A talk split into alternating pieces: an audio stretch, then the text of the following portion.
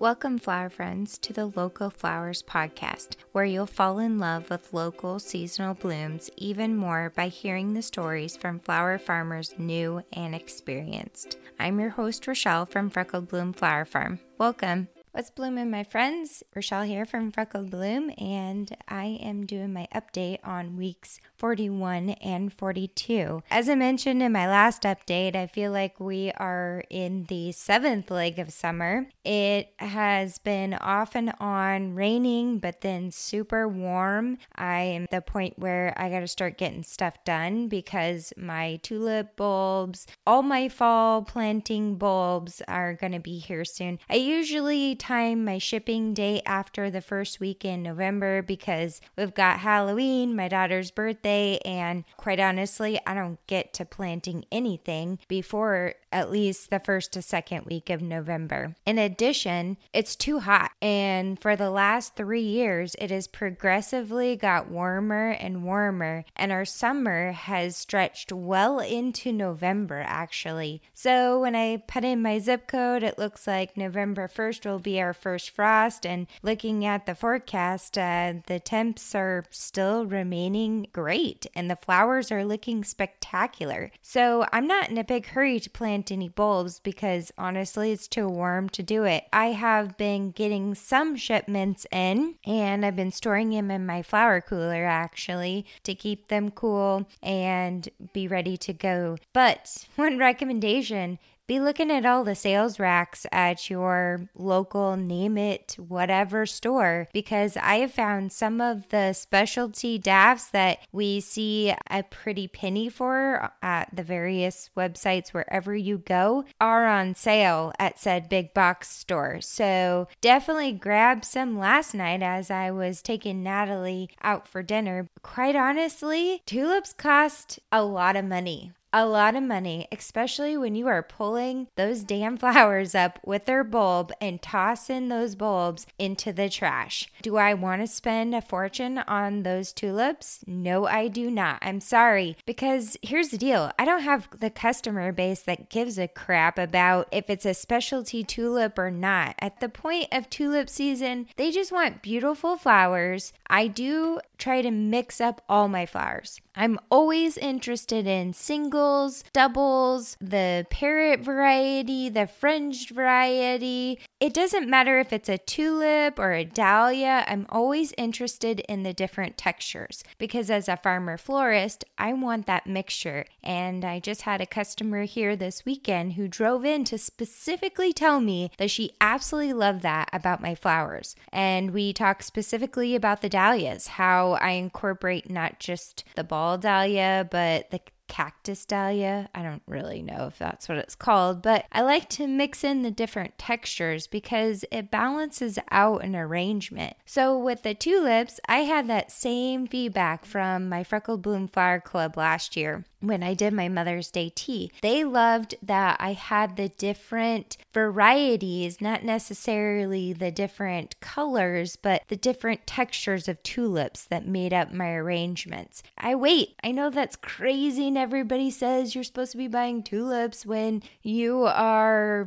essentially harvesting them, which I do do some ordering, but I also wait for them to go on discount because the single varieties offer bulk to my arrangement, and when they go on discount, I swoop them up, and I'm always looking at the big box stores for when they go on sale. So yeah, I'll have some of the special varieties like the fringed tulips that that That's when I'm ordering, when I'm harvesting them, but I'm not going broke over tulips, especially this last season. I don't know about you all, but I experienced a lot of tulip fire in my crop, and it sounded like that was a consistent theme. We had a super, super wet spring to late winter, and those tulip bulbs were just mushy when I was pulling them up. I just hated tulips at the end of the spring season because I would pull up that tulip bulb and it would be mushied. I'd have to sit there and try to take off all the mush so I could store the tulip with its bulb on in my cooler. And I stored over two thousand tulips. just for Mother's Day. And that doesn't include the tulips I used for the kickoff of my C S A. And I'm double downing because my goal this year is to hit Mother's Day hard. And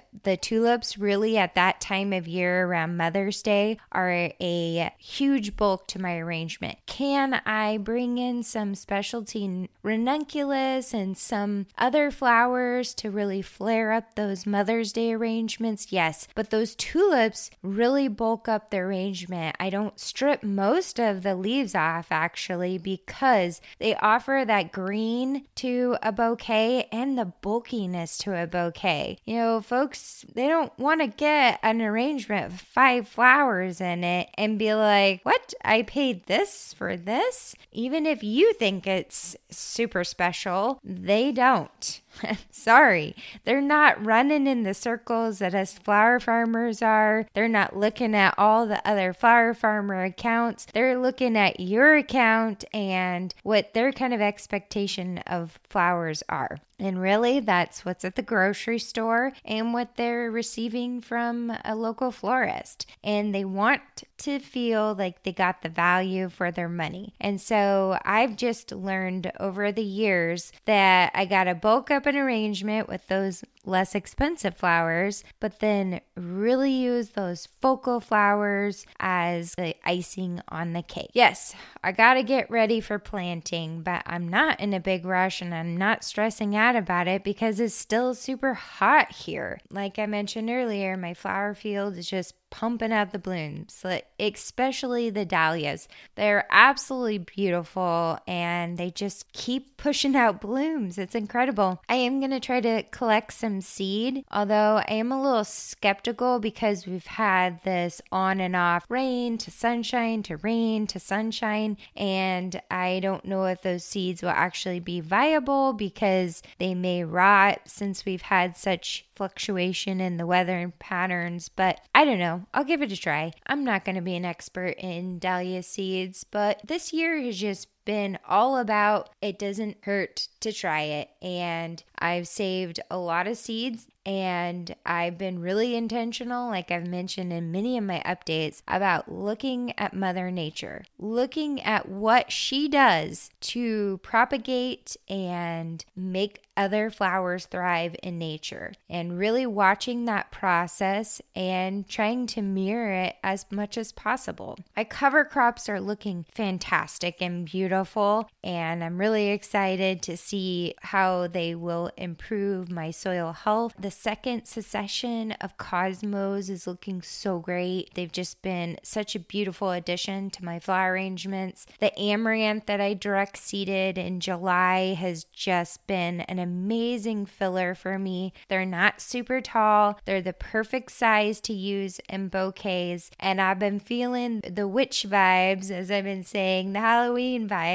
And really liking the purples and the oranges and the burgundies together, and they've been a huge hit at my roadside stand. And I got another order for the dried flower pumpkins, so unfortunately I thought I was done with them, but I decided I'd do a couple more in addition to that special order. But I've also found that everybody's selling pumpkins right now, so I'm not killing myself if I don't continue to sell them, and when they sell out, I am done. But on the days beautiful, I've been trying to do as much as I can. I finally broke down and cut the remaining peony foliage. I was using it in my arrangements, but decided it was getting to look a little sad, so I went through all of my peonies and cut down their foliage, and then I got my number one tool working, aka the lawnmower, chopped up all those leaves, and back into the bed they went. I've been just trying to clean up as much as I can and staying on deadheading, just so I still have the flowers pumping out blooms, because as long as they're here, I am going to sell them. As the opportunity to generate revenue is here, just gotta pull up my big girl panties. I may be tired, but you know what? I gotta sell these blooms. We gotta buy flower seeds. tips for next year and all the things. So in addition to not only tackling some of the fall chores that I need to complete, harvesting the flowers and selling the flowers, I'm also trying to get my act together on marketing my season three of my C S A, putting together opportunities to generate some revenue in the winter months and just take advantage of the holidays. My customers have been asking me for a lot of different things and trying to figure out, number one, how do I create these things? And number two, where do I go get them printed, et cetera, developed, and then actually execute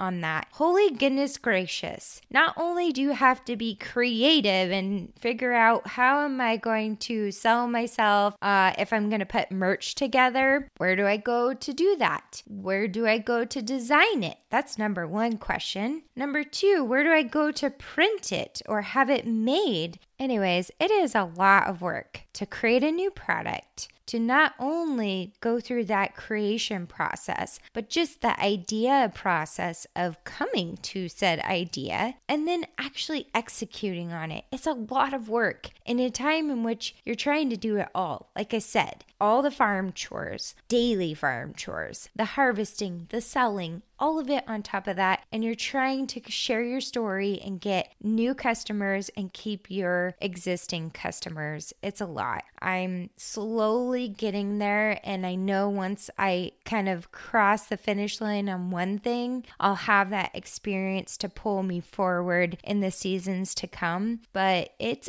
exhausting. But the holidays are fastly approaching, so if I'm going to do something to sell for the holidays, I need to get my act together. Also, this is just a word of encouragement. I've seen so many fall bulb sales to the point where I've questioned, is the market saturated? Are people really purchasing said fall bulbs? And maybe think about how you do things differently. So another example is I live in the Christmas tree capital of the world. Here in Estacada, my husband and I grow Christmas trees at a wholesale level, and we will be ramping up our harvest here very shortly. But Christmas wreaths, I know it's super popular in the flower farming world, but the thing is, here in Estacada, they are a dime a dozen, and everybody and their sisters are doing wreath making, or you could literally go down to the corner of the interstate and pick up a wreath from a guy selling him out of the back of his van for ten dollars or less. So there is no value at all for me in doing Christmas wreaths. Not to mention, we have Christmas tree harvest, which is insane,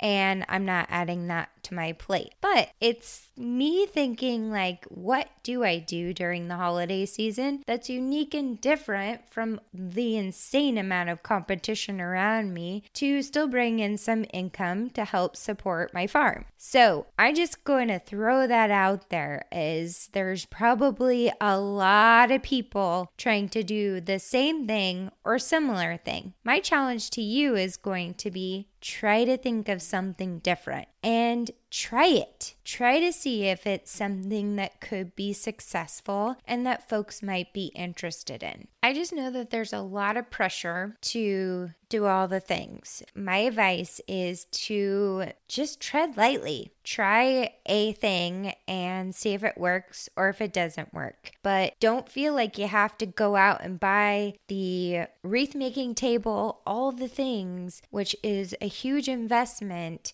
if you're not going to be able to sell it at the price you need, or your community is not going to be interested in it because everybody and their sister sells Christmas wreaths. Just my experience that I'm sharing. I'm also looking at a lot of questions I received. Thank you, my listeners, for sending your questions in. But there's been a lot of questions about heirloom mums. So what I can tell you from my experience, and I am no expert, when I first get my plugs, I pinch them as soon as I get them and try to create not one cutting, but multiple cuttings. And so naturally, I'm pinching the plant from the very beginning. And and I plant them out into my field? Did I get on top of creating the structures I wanted out there to make sure they stayed up straight? Nope. It fell to the bottom of the list because I wanted to create some metal cages and I just never got to it. But that is on the top list of priorities for me next year. So last year I left them in the ground. I did a heavy mulch on all of my beds, and my mum bed, I did have a couple varieties come back, and but I had a lot of them die and not come back. You're supposed to dig up the mother plant, and especially you should look at all of the advice for the zone that you're in. But I thought I would give it a shot because, as I mentioned in previous episodes, I did order based on the pictures, unfortunately, not based on the bloom time. For my sales model, I found that if I can have the earlier bloomers,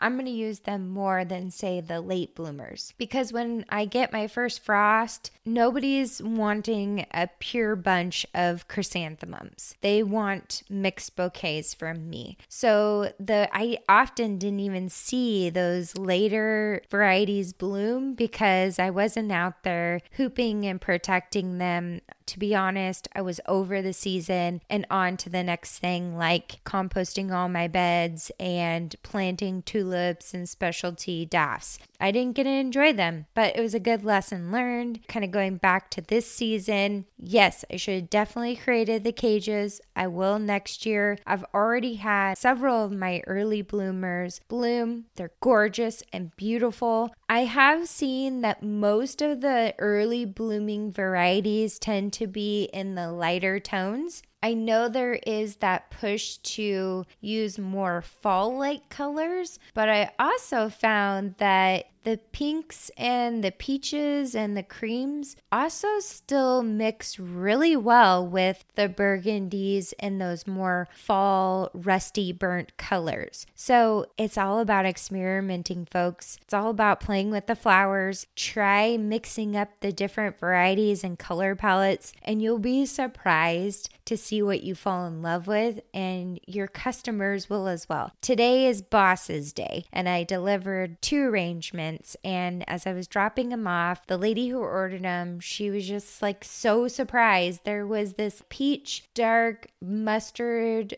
burnt, rust color like arrangement that I put together, and I threw some burgundy in it, and she was in awe of everything I put in that arrangement. And I was just out there experimenting.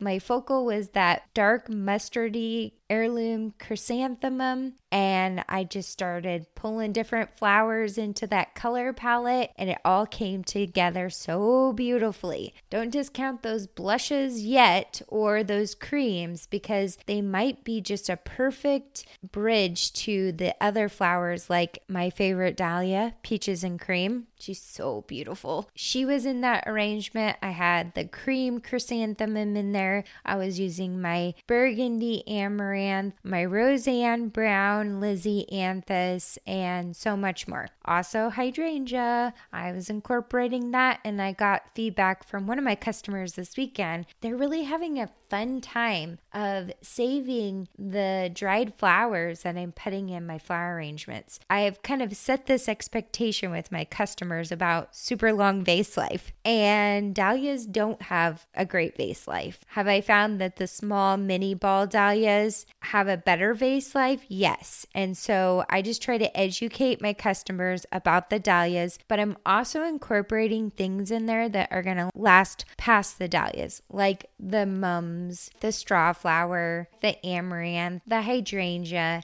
and all things that will dry in the vase. And so folks have really enjoyed Enjoyed that process of taking apart their bouquets and taking out the ones that are spent and recreating their bouquets. And then at the end of it, they have an everlasting bouquet because they've collected all those dried flowers that I've incorporated in the arrangements. So there you go, a little something to add to your bouquets and to share with your customers about just, again, creating creating this experience with your flowers. Sorry, squirrel. Going back to the mums. So will I dig up some plants this fall before we get a super hard frost? Yes, because I'm finally learning which heirloom chrysanthemums I absolutely love. So I'm going to put those mother plants in a pot, let them go dormant, probably in my garage, and then bring them out to take cuttings off of them. And then go through the process again of replanting the cuttings in the spring, making sure I make my metal cages, because most of the season I found they grew beautifully, they stayed straight, but I get this eastern wind in late summer and early fall, and it just wants to knock everything to the west.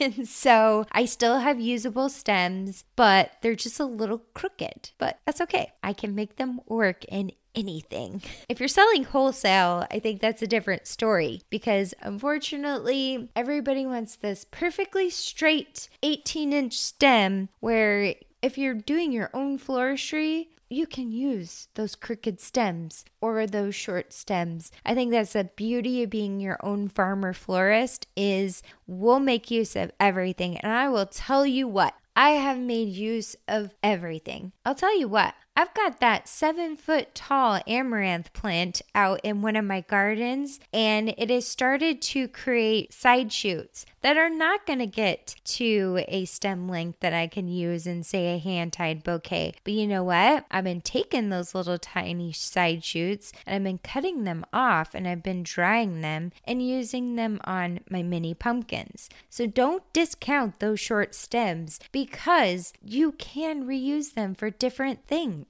All the things. There's so many things that you can do with the shorter stems, whether it's drying or some other type of project. So So I just always have the mentality of, how can I use this plant to its maximum potential? So that is my experience with the mums, and there are greater experts out there. And if you're listening in to the podcast and you are said expert and would like to join us for a conversation, or you know somebody who is said expert, send me their name and I will see if they would be interested in joining the podcast. And I know that we've got a lot of new flower farmers listening in, and I just want to say welcome. I also want to just throw out this reminder that I started this podcast because I too would sit out in the field and listen in to other media forums and just felt that I wasn't relating to some of the content. I wanted to hear from people like myself, and that's why I started the podcast, is to not only share my experience, but also invite other flower farmers to the conversation, to just be a community that we could rely on. So my family has been farming for multiple generations, and what I loved most about just growing up in the community of farmers was the willingness to help each other out. My dad wasn't the only potato farmer. He was amongst many potato farmers, but they were always willing to help each other out. If they experienced a problem, they would lean into each other's knowledge and they would help each other out. And oftentimes I feel that you either have to buy into a subscription or you have to pay for said knowledge. And I really want to continue with this podcast. I'm doing this out of the kindness of my heart. I want knowledge to be shared amongst our community. So if you do want to support this endeavor that I'm on and help me cover the cost, and you value my time, the details are in the show notes. But this will always be a resource, a community that I'm hoping to build so that flower farmers feel like they have a safe place to land and to at least hear some advice or just feel like they could relate to somebody.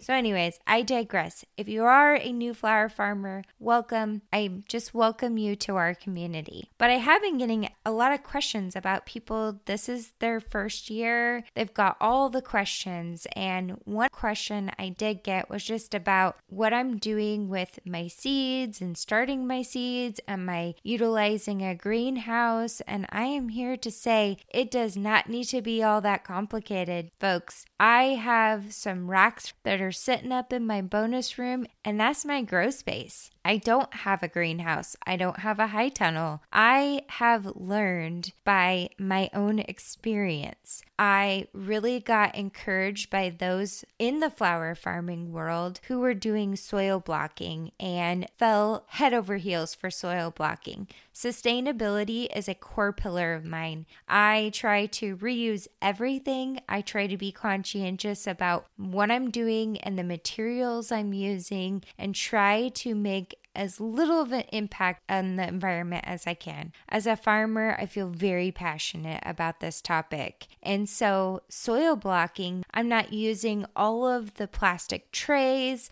I am reusing the supplies that I do have. So I've invested in reusable cafeteria trays.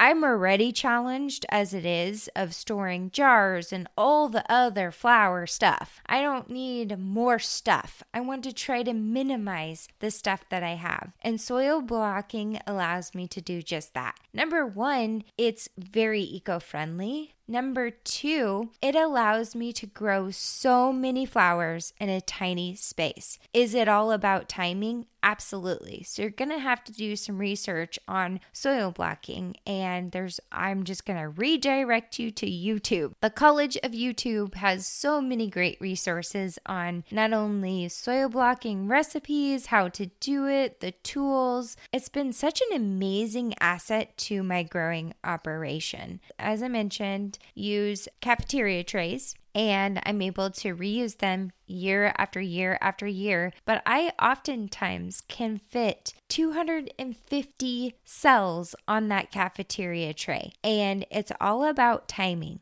You know, your plants don't really want to sit in your soil block. So you got to really know each one of those flowers or foliages that you're trying to raise. Know when the appropriate time is to start it. My best advice regarding soil blocks is do not start things too soon, unless you want to continue to bump up your flowers and your foliage plants, but don't start things too soon. It's all about getting them germinated, get their true leaves on, and then into the ground they go. But I have found so much success with soil blocks. Number one, I am maximizing that rack space to its fullest potential. I only have so many heat mats, and so I need to time what flowers I'm starting and when, so that I'm utilizing that heat mat, but when they can be moved off the heat mat, I'm moving them to my other racks. Also, I start with a lot of cool flowers. I'm able to put them inside under the right conditions, and then I'm able to transition them outside under a covered space, my patio, and get them hardened off for when I can plant them in early spring. And so it's really just about the timing of moving your flowers through that production line. But that's how I start them, is on some racks in my house.